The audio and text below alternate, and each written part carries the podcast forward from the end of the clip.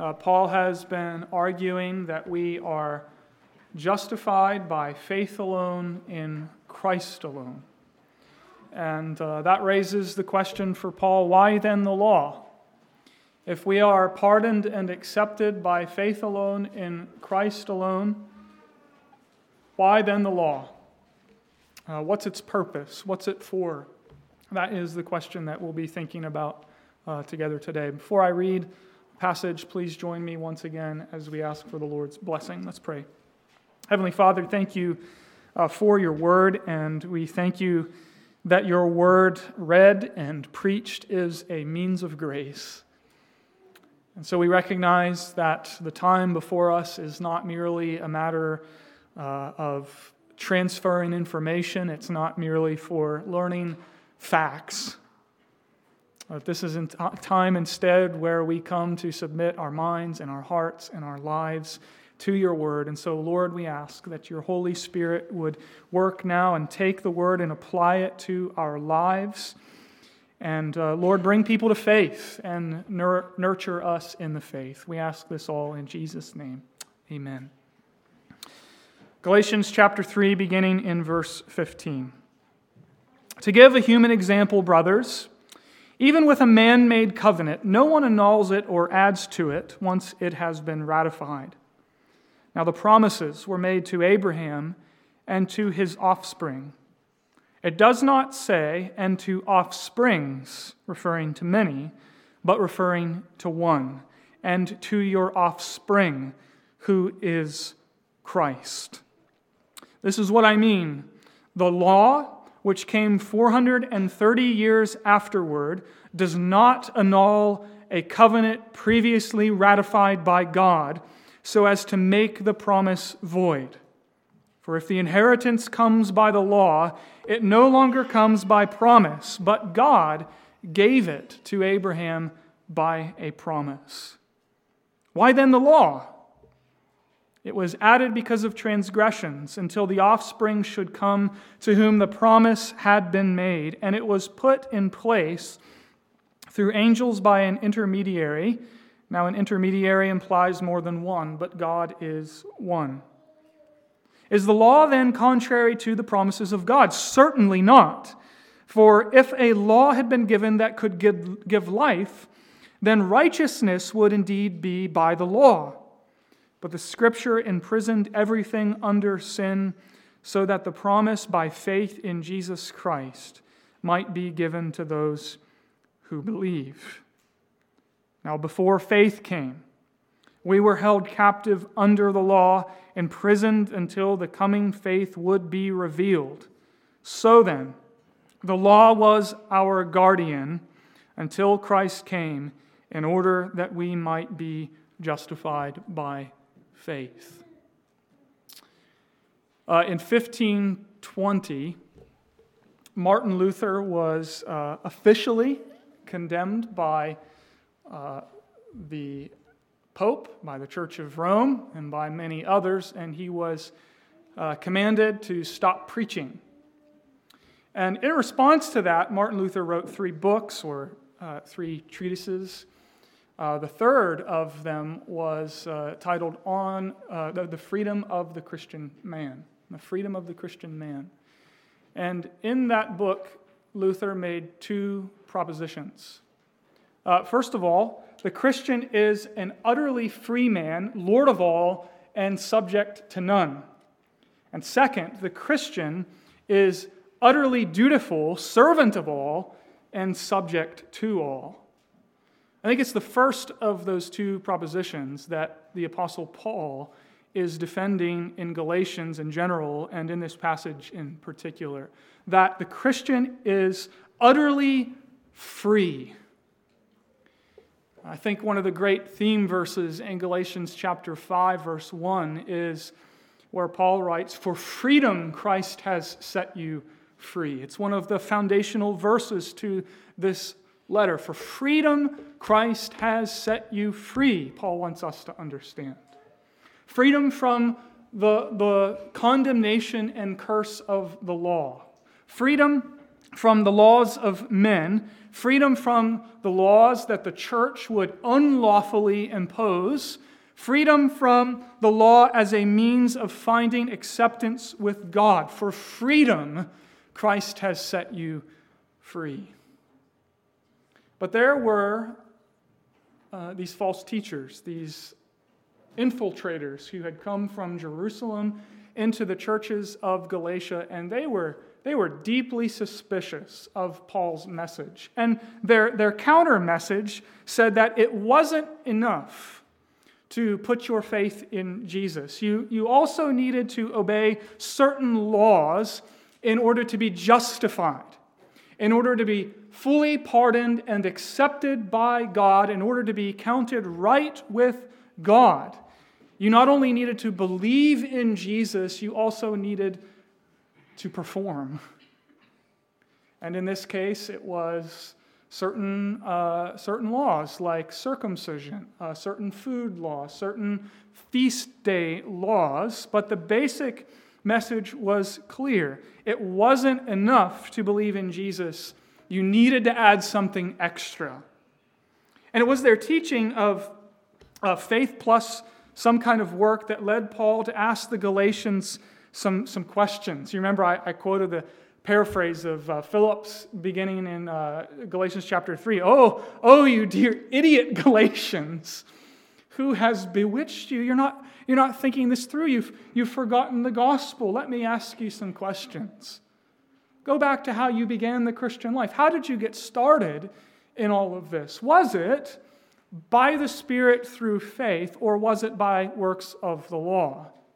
And of course, his implication is it was by faith. So now, beginning by faith, are you now going to, in and of yourself, press on and perfect yourself by works of the flesh?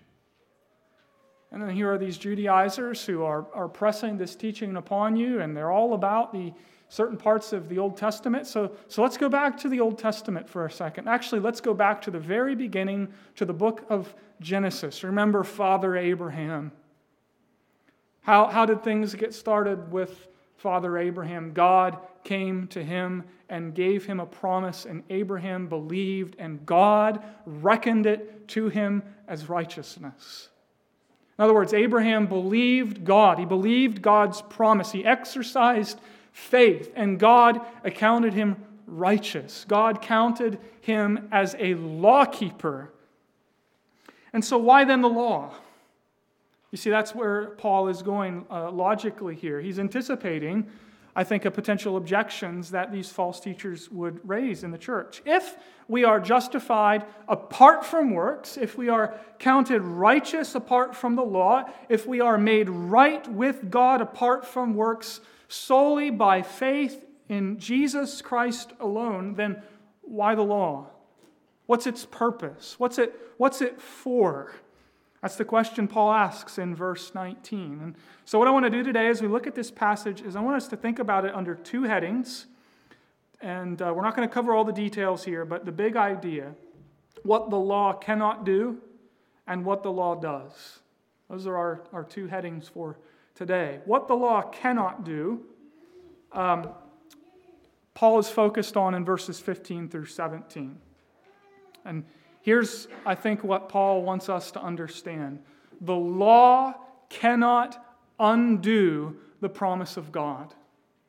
The law cannot subvert the promises of God. The law cannot void the gospel, it cannot undo the promises of God. Whatever function the law does have, it cannot replace or subvert the gospel. So, what he's saying to them is you, you can't leave justification by faith alone in Christ behind. These, these false teachers suggested, just as some suggest today, that the gospel goes something like this. Okay, you start the Christian life by faith. You start the Christian life by trusting in God's promise, but then you complete it, you perfect it, you finish it by works. It's, uh, it's like the Holy Spirit is, uh, you know, rockets you up into the air, and then you need to turn on your own booster engines to get to the final destination. The start is God, the completion is you. That was the message of, of the Judaizers. And Paul is combating that mindset, and that says you begin by the Spirit and you are perfected, and you finish by the flesh. And so, after appealing to Abraham in the Old Testament, Paul now gives us an example in verse 15. He says, To give a human example, brothers, even a man made covenant, uh, with a man made covenant, no one annuls it or adds to it once it has been ratified. Now, if you're reading from the ESV like I did, then that Greek word diatheke is translated with the word covenant. Now, there are some, uh, some of you might know this, there are some who say that perhaps what Paul in, has in view here is not so much a covenant as a, a last will and, and, testament. And there are books and dissertations and journal articles uh, galore to read about that discussion. If it's a last will and testament, then there are some options. Is it a, is it a Roman last will and testament or is it a Greek last will and testament? If it's a Greek last will and testament, then what Paul is saying is once once the agreement was laid out, once the testament was signed and registered, it could not be amended, it could not be adjusted, it could not be annulled. To illustrate uh, that particular view, I came across the story uh, during the week of, uh, of a lady who, who, uh, who died, and before she died, she, uh, she left all of her assets, all of her property to, to a Christian university. And uh, well, when her children found out, her children lived on the other side of the country, they were, they were furious uh, that their mother left them out of her, her will. So furious, uh, in fact, that the children came together and they contested her will in, uh, in a court of law. Now, they failed, they didn't get what they wanted, um, but they tried to argue that the will only applied to her personal effects, not to her property. But the judgment of the court was it's set in stone. This can't be amended. This can't be changed. This can't be revoked. Especially once someone has died, there can certainly be no change to this last will and testament. That could be one reading of what Paul is trying to get at here. But Paul, I think, does in fact have uh, man made covenants and God's covenants in, in view. And the point is that God's promise, his word of promise, can never be broken. It can never be revoked. It can never be annulled or added to once it has been ratified. And Paul is saying if that's true of man made covenants, then how much more is that true of the covenant God made with his people, with God, what God made with Abraham. His word is utterly trustworthy, utterly reliable. So I think the ESV is, is right to render this covenant because, while well, he goes on to talk about God's covenant with Abraham. Uh, the NIV translation, I think, brings this out clearly. If just listen to the language of the NIV, verse 15 Brothers and sisters, let me take an example from everyday life. Just as no one can set aside or add to a human covenant, that has been duly established. So it is in this case. What, what case? The case of God making a covenant with Abraham and his offspring in Genesis 12 and ratified in Genesis 15. So you remember in Genesis chapter 12, God promised Abraham land and offspring and, and blessing. And, and uh, he also promised in that, in that section of Genesis that Abraham's offspring would be as numerous as the stars of the night sky, as the sand of the seashore, and that through his offspring, the nations of the world would be, would be blessed. And then in Genesis 15, God, God ratified that covenant. The covenant, which ultimately is all about the Lord Jesus Christ. And Paul draws that out in this passage, doesn't he? in verse 16. It's a seemingly uh, obscure point that Paul makes in verse 16, but it has massive, massive implications. He says, Now the promises that were made to Abraham and to his offspring, it doesn't say offsprings plural, referring to many, but particularly it refers to offspring in the singular. Who is that offspring? Christ. You see what Paul is making clear here? Paul is saying, in other words, the promise was to Abraham and his offspring singular. God had someone in particular in mind when he made these promises. The covenant promises, another way of putting it, the covenant promises were made to Christ. Jesus is the true offspring of Abraham, the true seed. Now, this word for offspring, uh, Paul's making a big deal out of the ending of a noun. If you've ever looked at this, it's a collective noun. In other words, while the word is in the singular, it can also refer to, to a plurality. And Paul knew that. He knew that because he uses the word in that very sense later on in this chapter when he says, If you are in Christ, then you are the offspring of Abraham, heirs according to the promise. You are a, an joint heir with Abraham in the Lord Jesus Christ. Now, I'm tempted to just stop and preach a sermon on verse 16. That's really what I wanted to do as I was thinking about it this week. But it'd take us uh, astray from what I want us to focus on today. But let me just mention one, one side point here before we, we move on, because I, I think if we really take in what Paul is saying here, it completely dismantles the way many American evangelicals have been reading their Bible for the last hundred years or so. And many, many people in uh, evangelical church, whether they know it or not, uh, have, have been taught what's known as, as dispensationalism. Now, I'm painting in really broad strokes here. But dispensationalism basically says that God has two people? Ethnic uh, Jews, descendants of Abraham, and, uh, and Gentile Christians. God has two people, and God has two plans. He has a distinct plan for physical ethnic Israel, descendants of Abraham, and God has another spiritual plan for the Gentile church.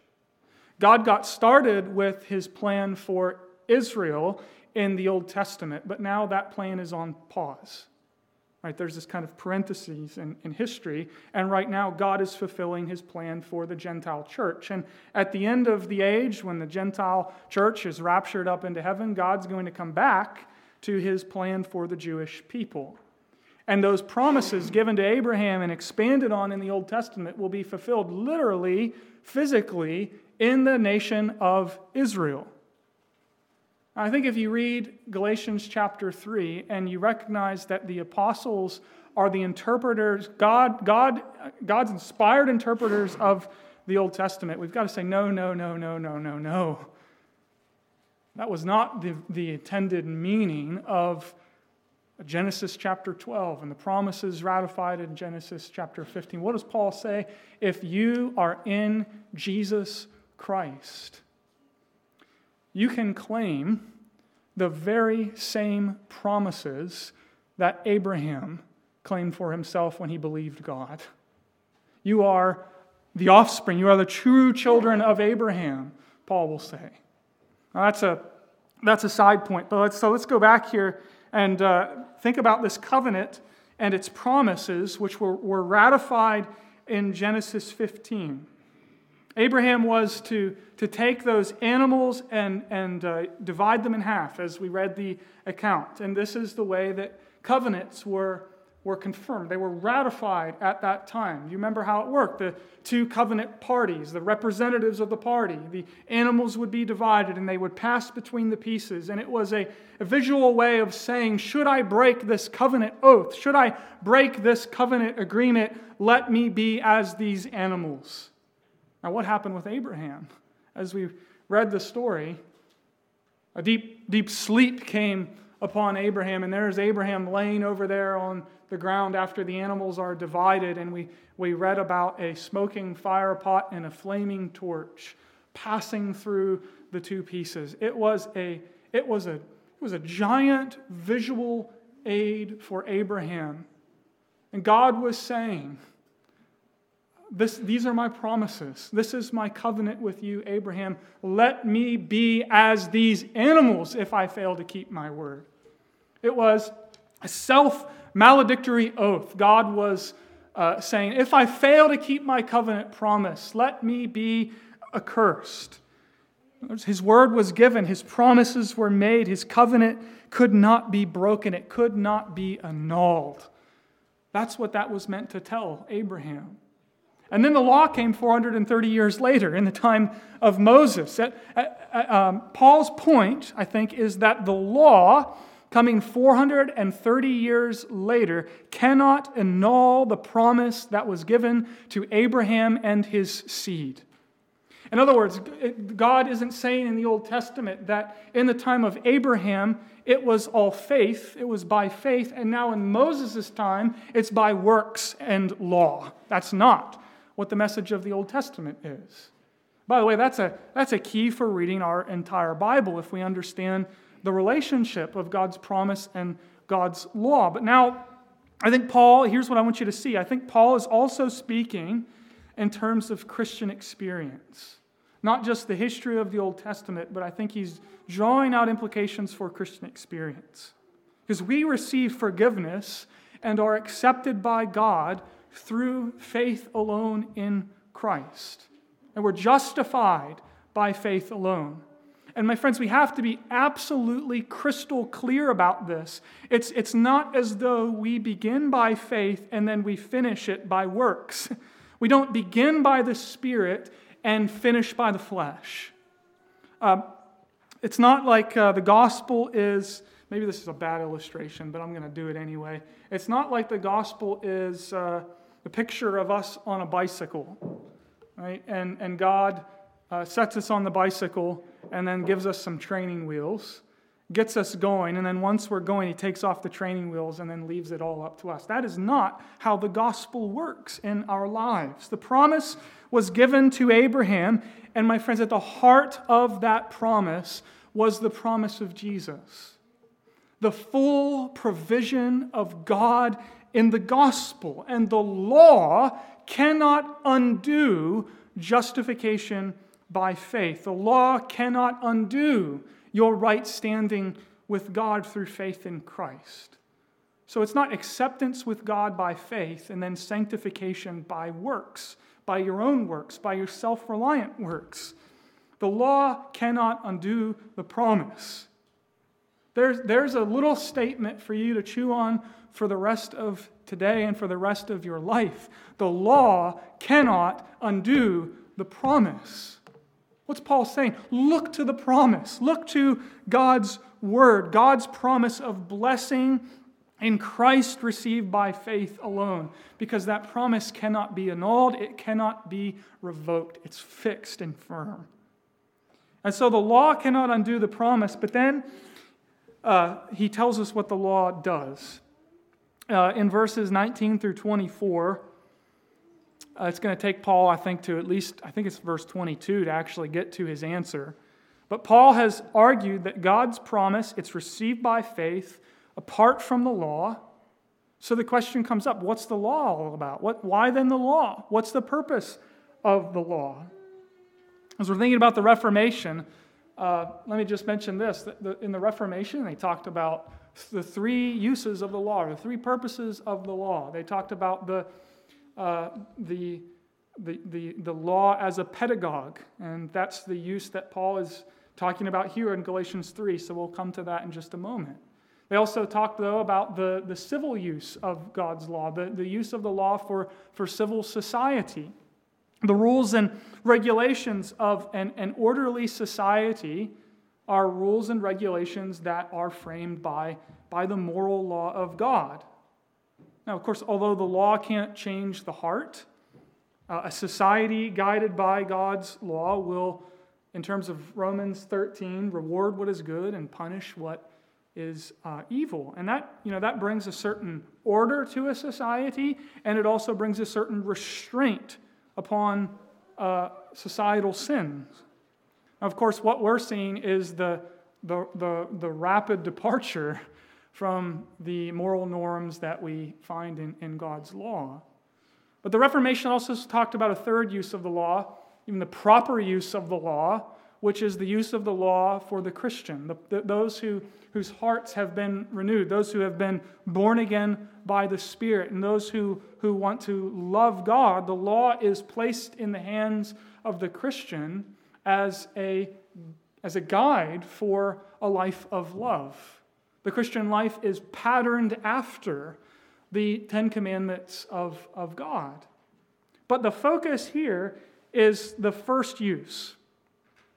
Paul will get to the third use, and by the way, later on in Galatians, and give many, many lists uh, to Christians of what we should and should not do. But here his focus is upon the first use. Look at verse 19. Why then the law? And he says it was added because of transgressions.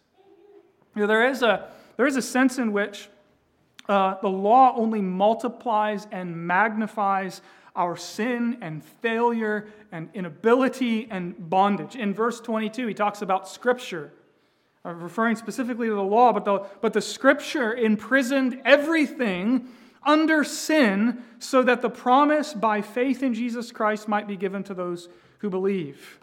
Right? There's a sense also in which when the law comes and exposes, it exposes our sin and our failure and our total inability. And I think Paul is also saying to us when the law comes, there's a sense in which it, it, it, it incarcerates, it, it imprisons us.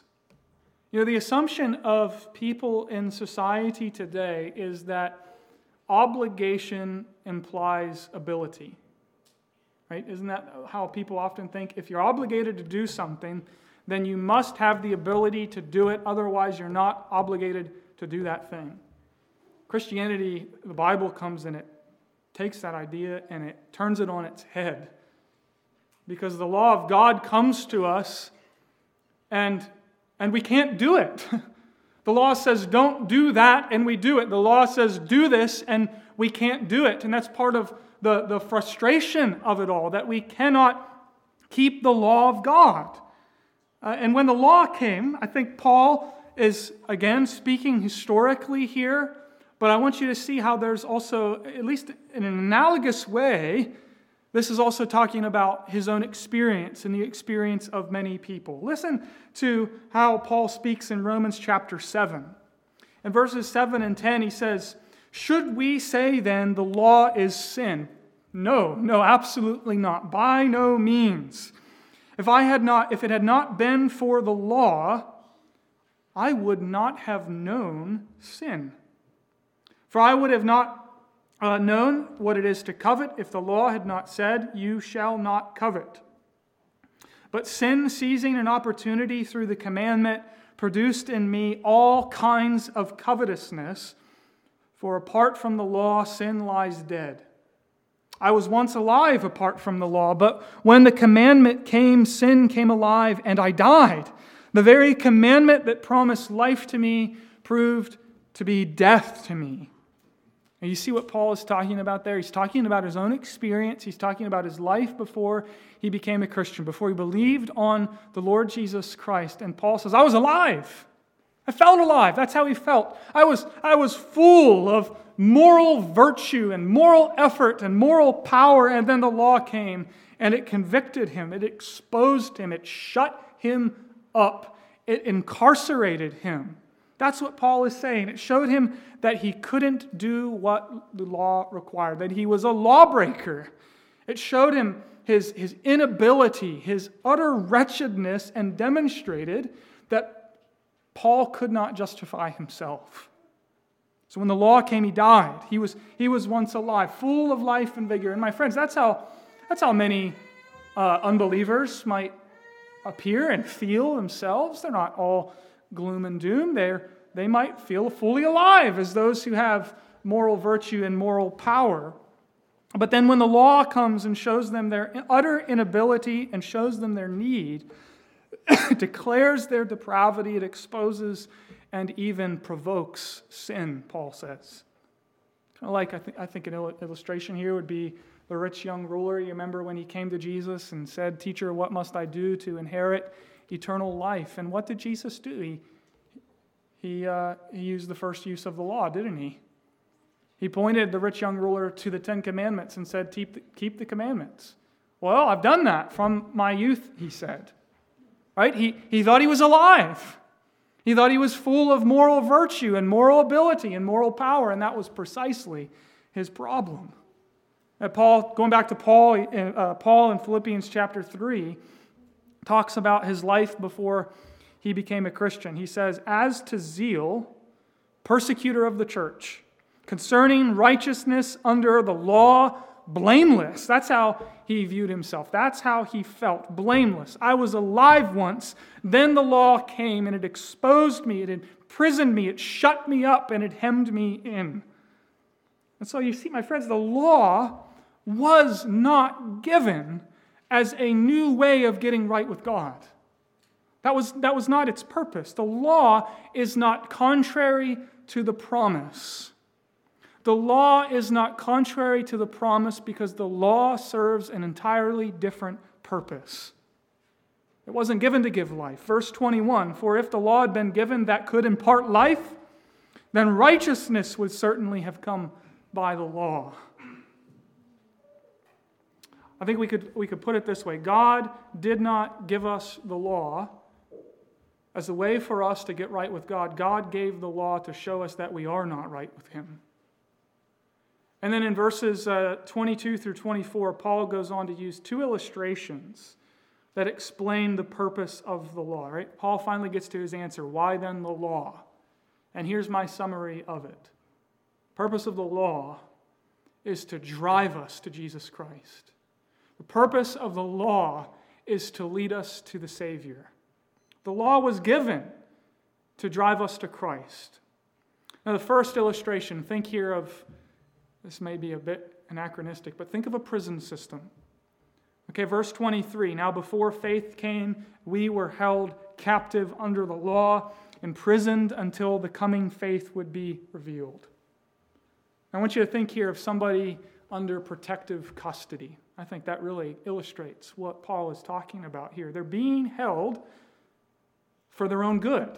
That's the purpose of protective custody. It's a form of imprisonment that is actually for the good of the one who is imprisoned. And this is what Paul is saying. The law puts us in protective custody, refusing to let go of us until it hands us directly over to Jesus Christ. Now, Paul, of course, is talking about Israel in the Old Testament. He's saying they were kept under the protective custody of the law throughout the Old Testament period.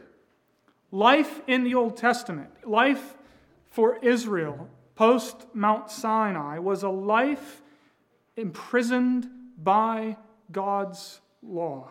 Every aspect of life was held captive by the law of God, imprisoning everything in sin until Christ came and sets us free.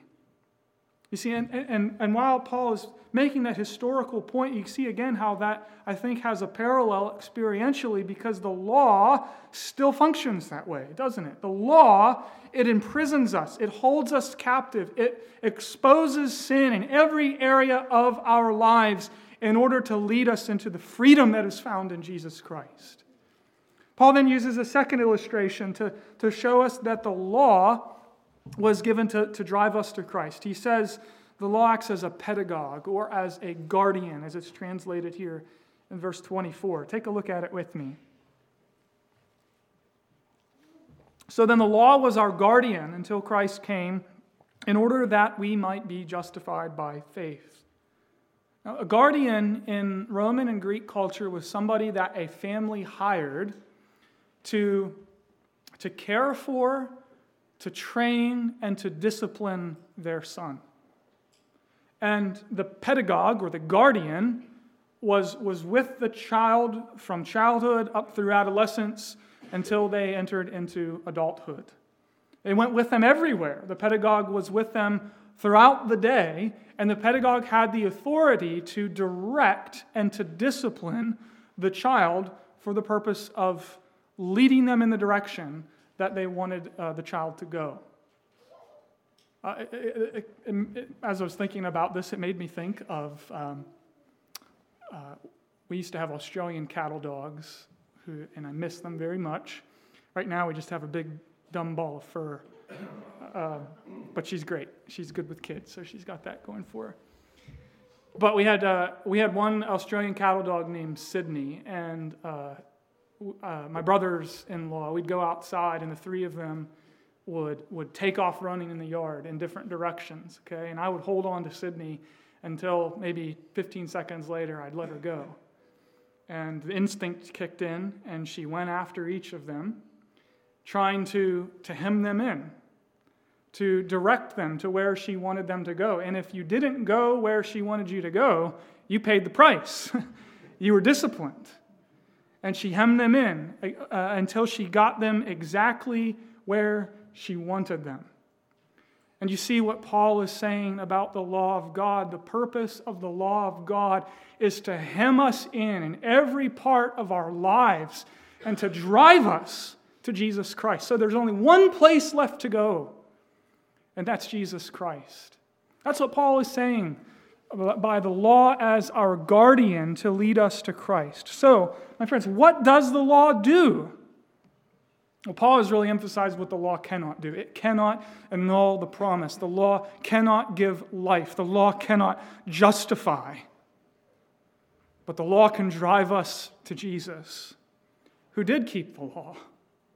The law can drive us to faith in Christ alone as our only hope. But here's the thing this is, this is the finer point of this passage. The law drives us to Jesus Christ, not just for our justification. That's, I think, Paul's big point in this passage. We don't just go to Jesus Christ for forgiveness and acceptance with God, and then it's up to us to perfect the rest. Uh, you know, justification by faith and now sanctification by works of the law, works of the flesh. What I want to say to you, to your brothers and sisters, is the law cannot justify you, and the law cannot sanctify you. Yes, I, I said the law cannot sanctify you. Now, do not misunderstand me. Yes, the law of God is a means that the Holy Spirit uses to grow us in grace and to conform us to the likeness of Christ. But if we go to the law of God by our own moral virtue, by our own power, by our own strength, in order to try to earn it and be good enough for God, my friends, we're going to fail. It's the way of destruction and ruin. And so Paul is saying that, you know, there is this notion that we as Christians sometimes fall prey to, that we're justified by faith and then we we're sanctified by our own efforts. It's all our doing. We're justified by, by grace and sanctified by works of the flesh. And what I want to say to you, dear friends, that's deadly, deadly stuff. It's the way of ruin and death. Gospel obedience is not self reliant obedience. It's not obedience rendered for the purpose of self perfection or to obey the law or to walk in the Spirit, or to manifest the fruit of the Spirit, or to exert effort, and, and so on. But we do so by the strength and the power of the Holy Spirit and in union and communion with Jesus Christ, because apart from that, we can't do anything. We can't do anything at all. And Paul wants us, therefore, to be rid of the view that says we begin the Christian life by faith and then we perfect our Christian life by works, by the flesh. And, uh, and so we come back to the question what's the purpose of, of the law? I know what some of you are doing right now. Some of you are running miles ahead of us, and you're thinking, okay, then what is the role of the law in the Christian life? What is the role of the law in sanctification? Hold on, we'll get there. We're going to get there as we study Galatians together. But that's not Paul's concern here. Paul's concern in this passage, his real point, is that real obedience is not our obedience solely. It is only because we're in union and communion with Christ and the Spirit lives in us that we can do anything at all. It's only because a promise has been made by God that cannot be annulled. And that is our hope. That is our security in the Christian life. So, as I said, I said this last week, I think. I don't want us to go away here thinking, well, this, you know, Galatians and this section of Galatians, really, it's, it's addressed to unbelievers. No, no, no, no, it's not. Brothers and sisters, this passage is directed right at us as believers in, in the Lord Jesus Christ. You who come this morning, weighed down by your sin. You know, you, you, you've sinned, you've fallen short, you've, you've failed to do the things that you've promised to do, and, and it's weighing on you. And that tendency toward Pharisaism is there. And the, the voice within us says, I got started by grace, but I got to finish this by works. My friends, God wants to write upon our hearts today that the law cannot annul the promise, and the law drives us to Jesus Christ, where we find forgiveness and empowerment by the Holy Spirit to walk in faith. Let's pray together. Heavenly Father, thank you that the law uh, drives us to the Lord Jesus Christ and that life is found on the basis of a promise that you have made to us in Jesus Christ. Lord, I pray that as Abraham's offspring, we would, we would trust in your promise, that we would live according to your promise. And we thank you for your law, as painful and sore as it may be, for the way that it exposes our sin. And it continues to do that and drive us each and every day to our Savior Jesus Christ. Our trust is in Him, and Lord, I pray if any are here today who have not been driven and hemmed in by your law to Christ, Lord, take your law and do that work in their lives today. Pray this in Jesus' name. Amen.